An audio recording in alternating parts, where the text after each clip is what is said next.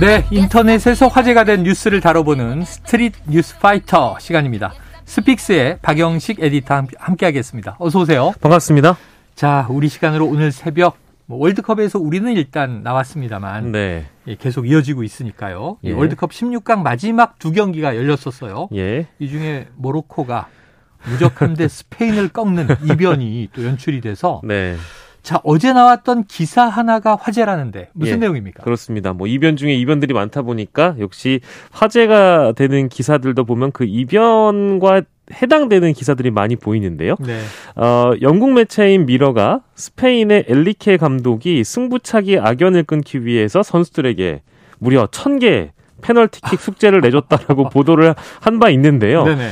뭐 어, 최근 선생님께서도 아시겠습니다만 스페인 대표팀이 승부차기에 유독 약한 모습을 아유. 그동안 보여왔고 우리도 사실 기억을 하잖아요. 우리는 알죠. 20년 전에 기억하죠. 그렇죠. 그 눈빛이 흔들리더니 맞습니다. 실축을 하더라고요. 맞아요. 네. 멈칫 멈칫하다가 네. 실축을 하게 되는데 역사를 어, 살펴보면 2002년 월드컵 8강에서 우리 대표팀한테 승부차기 졌고요. 네. 지난 2018년 러시아 월드컵 16강에서 러시아에게 승부차기 패를 당했기 때문에 음. 월드컵에서만 승부차기로 1승 3패를 기록하고 있었습니다. 했습니다. 아, 그래서 이 엘리케 감독은 훈련을 지시한 배경에 대해서 나는 선수들에게 클럽으로 돌아가서 최소 1000번의 페널티킥을 훈련할 것을 지시했다. 어. 그들은 아마 내 숙제를 했을 것이라 확신한다. 어. 어, 승부차기는 복권이 아니다. 가장 큰 압박의 순간이다. 네. 어, 훈련에서 경기의 압박감을 재현할 수는 없다. 하지만 더 잘 넣을 방법을 알 수는 있다. 아, 선수들은 대표팀 훈련에서도 페널티킥을 수용했고 이는 골키퍼도 마찬가지다라면서 아무튼 이 악연을 끊기 위해서 전방위적으로 노력을 한 것으로 보입니다만 그런데. 결과는 그런데 말입니다. 숙제 안 했네. 숙제 안 했어. 어떻게 된 건지. 근데 네. 숙제를 하더라도 사실은 이 네. 승부차기의 어떤 심리적 압박이라는 게 얼마나 그 강하게 다가오는지는 네, 많은 네. 선수들이 또 발언을 한 바 있잖아요. 아. 아무튼 모로코와의 이번 16강전 역시 승부차기까지 이어졌고요. 그렇죠. 스페인의 1, 2, 3번 키커가 아, 단 한 골도 넣지 못하면서 네. 악몽에서 벗어나질 못했습니다. 그래서 이 기사가 화제가 됐고 누리꾼들의 댓글이 참 재밌습니다. 네. 아, 공부 억지로 시킨다고 서울대 가냐? 아. 감독이 연습을 너무 시켰거나 지금 최영현 선생님께서 네. 말씀해 주신 대로 선수들이 모두 숙제를 안 했거나 둘 중에 하나다.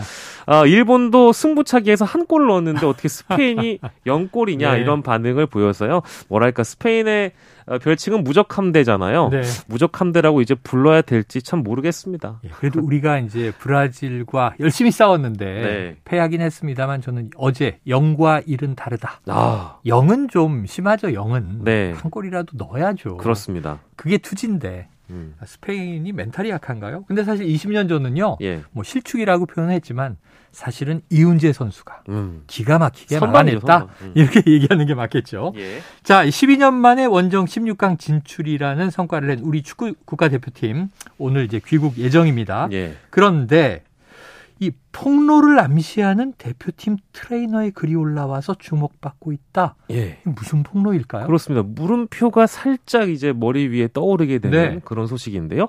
어, 월드컵 기간 내내 대표팀 선수들의 마사지와 치료를 맡았던 안덕수 트레이너가요. 네. 어제 본인의 SNS에 어. 아, 그들의 여정은 아름다웠고 그들과 함께한 시간은 오래도록 기억될 것이라면서 선수들과 찍은 사진을 게재를 했습니다. 네. 어, 이 사진은 포르투갈과의 예선 마지막 경기를 앞두고 이대로는 끝내지 말자며 2,701호에 모여 했던 2,701호의 결의입니다. 아하. 이런 설명을 덧붙였는데요. 네. 어, 더 이어가 보면 안 트레이너는 자신과 함께한 송영식, 이철이 트레이너에게 고생 음. 많았다면서 한 사람당 케어 시간이 짧게는 2시간, 길게는 3시간이었다. 하루에 한 사람이 대여섯 명씩 케어를 하다 보면 손이 퉁퉁 붓고 부르트기 일수였다. 네. 그들이 흘린 땀 앞엔 고개 숙일 수밖에 없다고 전하기도 했는데요. 네. 여기서부터가 이제 어떤 어, 폭로의 시작이라고 봐야 될것 예, 예. 같은데 예. 2701호에서는 많은 일이 있었다.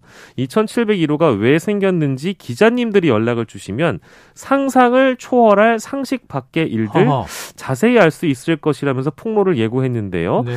이 안덕수 트레이너는 20여 년 가까운 시간을 어, 축구 프로축구팀에서 보낸 사람이기 때문에 네네. 네. 한국 축구의 미래를 생각 안 할 수가 없었다라면서 부디 이번 일을 반성하시고 개선해야 한국 축구의 미래가 있을 것이다. 바꾸세요. 그리고 제 식구 챙기기 하지 마세요라고 아하. 일가를 날렸는데요. 네네.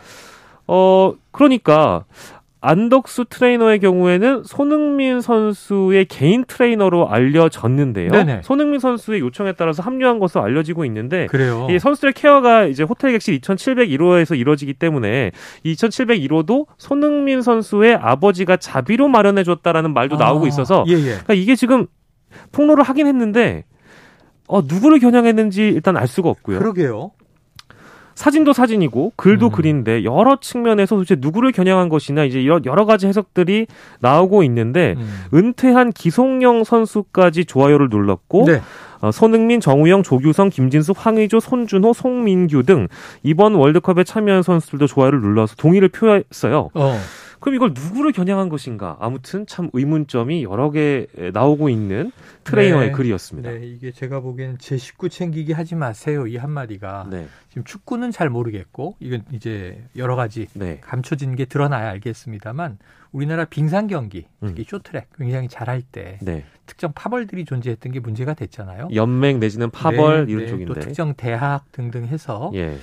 여러 가지 좀, 좀 비상식적인 엘리트 스포츠에 이제 문제들이 드러나기도 했었죠. 예.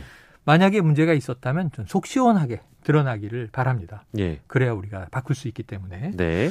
자, 이제 굉장히 궁금하면서도 좀 조마조마한 느낌이 드는 음. 어쨌든 조만간 알게 되겠죠. 네, 굉장히 월드컵 네. 시즌이기도 하고 우리 축구팀이 돌아오는 날이기도 해서요. 음. 아마 진전된 내용이 근면간에 나오지 않을까 싶은데 네. 여러 가지 의문점이 드는 폭로 자, 글이었습니다. 오늘 내일 환영 이후에 또 미래를 향한 변화의 뭐 개혁도 이루어지길 바랍니다. 자, 한때는 이 재물 운의 상징이었던 은행 달력. 네. 이게 은행 달력이 이제 품귀 현상이 벌어지고 있다. 네. 이게 무슨 얘기예요? 그렇습니다. 어, 한때는 재물운의 상징 맞지요. 집안에 은행 달력을 걸어두면 은행처럼 돈이 들어온다는 속설이 있어서. 이른바 재물운의 상징이라 상징으로 불렸기도 했던 은행 네. 달력을 여전히 찾는 분들이 많은데요. 음. 최근에 품귀 현상이 벌어지고 있다고 합니다. 왜냐하면 은행들이 ESG라고 해서 환경, 사회, 지배 구조, 경영 어, 이 실천을 하는, 하는 데 있어서 네. 어, 수요가 감소 등을 이유로 매년 종이 달력 발행을 줄이고 음. 있어서인데요. 어, 개묘년이 내년입니다. 네. 검은 토끼 해라고 부르는데 네.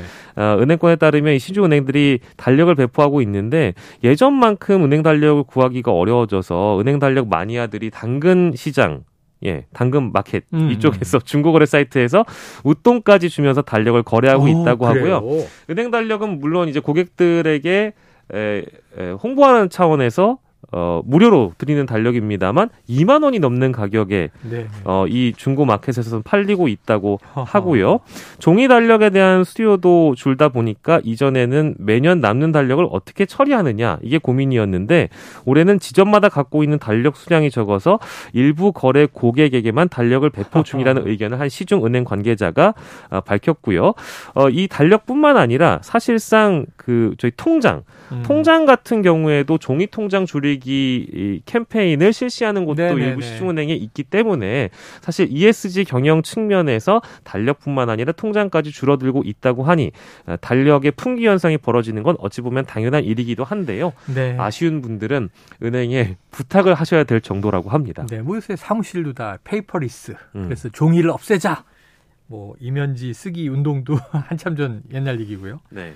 아유, 저희 할머니 생각이 나네요. 저희 할머니는 은행 달력도 네. 달력 아니고 일력, 일력. 아, 매일 한 장씩 뜯는 네. 얇은 종이로 네네. 네. 그걸 또 뜯어서 허투루 버리지 않으세요. 예. 그걸 화장실에서 아. 이렇게 쌓아놓고 쓰셨습니다. 네네. 아, 새록새록합니다. 예, 할머니 생각이 나는 은행 달력 이야기였습니다. 자, 다음 소식은 이게 사건 사고인데요. 한 노인이 마트용 쇼핑카트와 함께 지하철에 탑승하려다가 쇼핑카트 바퀴가 열차와 승강장 사이에 빠지는 사고가 일어났다. 네. 아이고 이게 어떻게 된 일입니까? 온라인에 시끌시끌하게 만들었던 사고입니다. 어, 지하철 운행이 14분 가량 진, 지연됐다고 어, 해요. 다행히 네. 추가적인 피해는 큰 피해는 입지 않았다고 하지만 음. 어, 지난달 30일에 오후 7시 41분쯤에 있었던 사고고요. 서울 지하철 7호선 노원역 하행선 열차 운행 중에 쇼핑카트의 앞바퀴가 열차와 승강장 사이에 걸려서 빠지지 않는 사건이 발생했습니다. 네네. 사고 상황을 인지한 관제센터가 열차를 멈춰 세운 뒤에 모든 승객을 하차시켰고요. 노원역장과 역사 직원들이 시민들과 힘을 모아서 열차를 밀어서 네. 쇼핑 카트를 꺼낼 정도였다고 합니다. 네네. 네. 이 내용이 알려지게 된 계기는 이 사고를 목격한 시민 A 씨가 본인의 음. SNS에 영상과 글을 공유하기 시작하면서 알려지게 됐는데요. 어, 영상을 보면 쇼핑 카트에 참 담겨 있었던 것으로 추정되는 배추와 열무, 이 식재료가 객실 안에 널브러져 있었고요. 네. 유니폼을 입은 역사 직원들이 도움을 요청하는 소리도 들리고요.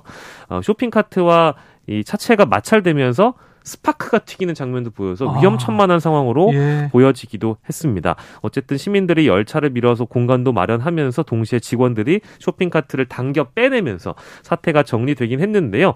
여기서 한 걸음 더 나아가 보면 이, 이 어, SNS에 영상을 올린 A 씨가요. 음. 그 와중에 죄의식이 전혀 없이 배추를 주워 가려던 노인이라면서 아. 도와주시는 분들이 감전되면 사망할 수도 있다고 소리치고 말리고 주변 분들이 다 오셔서 지하철을 밀고 난리가 그야말로 났는데 아.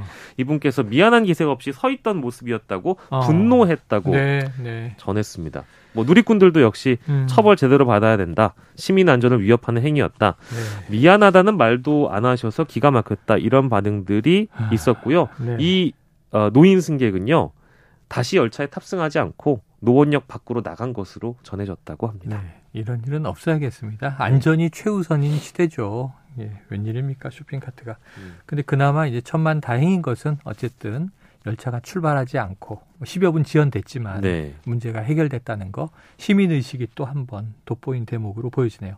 다음 소식 하나 더 짧게 보죠. 네. 자, 이름은 내년부터 전 국민이 조금 젊어진다. 네. 어떤 일이 내년에 벌어지길래요? 윤석열 대통령이 대통령으로 당선이 되면서 많은 분들께서 이미 한 번쯤 언급했던 사안입니다. 아, 만나이? 네, 대통령의 공약사항 중에 만나이 사용이 있었잖아요. 아, 이르면 내년부터 시행될 예정이라고 하는데 네. 국회 법사위에서 어제 법안심사 일소위원회 열고 이 같은 내용이 담긴 민법 음. 일부 개정 법률안 행정기본법 일부 개정 법률안을 의결된, 의결했는데요. 뭐 이제 새는 나이, 만 나이, 연 나이 방식 모두 혼용되고 있어서 이 복잡한 것을 좀 정리하고자 이것이 이제 공약으로 빠른까지 있어요. 빠른. 그렇죠. 빠른. 네. 빠른에 대해서 이제 그 거부감을 느끼시는 분들도 더러 있기 네. 때문에 최영 선생님은 빠른 아니시죠? 전 빠른 아니에요. 알겠습니다. 네. 자, 그래서 어찌됐든 이제 여러 측면에서 행정적으로도 좀 복잡한 나이 계산법이 있기 때문에 아, 한 살 정도 어려지는 경우도 있을 것이고 만 나이 표시가 어찌됐든 법적으로 명문화되면서 어, 출생 후 만 1년 이전에는 개월수로 또 표시하도록 하고요. 네네. 법안 일소위를 통과한 민법 개정안의 경우에는 어, 빠르면 어, 내년 상반기쯤에 적용이 된다고 하니까 네. 관련 소식을 주의 깊게 보시는 것도 좋을 것 같습니다. 아, 옛날에 이게 참 또 영아 사망률과 관련이 되는 얘기인데 네. 우리나라 이제 태어나면 바로 한 살 이렇게 부여하니까 음. 자 그게 어릴 땐 좋았는데요 나이 드니까 그래요 내년에 얼마나 젊어지나 지켜보도록 하겠습니다. 네. 자 오늘 말씀 여기서 정리하겠습니다. 지금까지 스픽스의 박영식 에디터였습니다. 수고하셨어요. 감사합니다.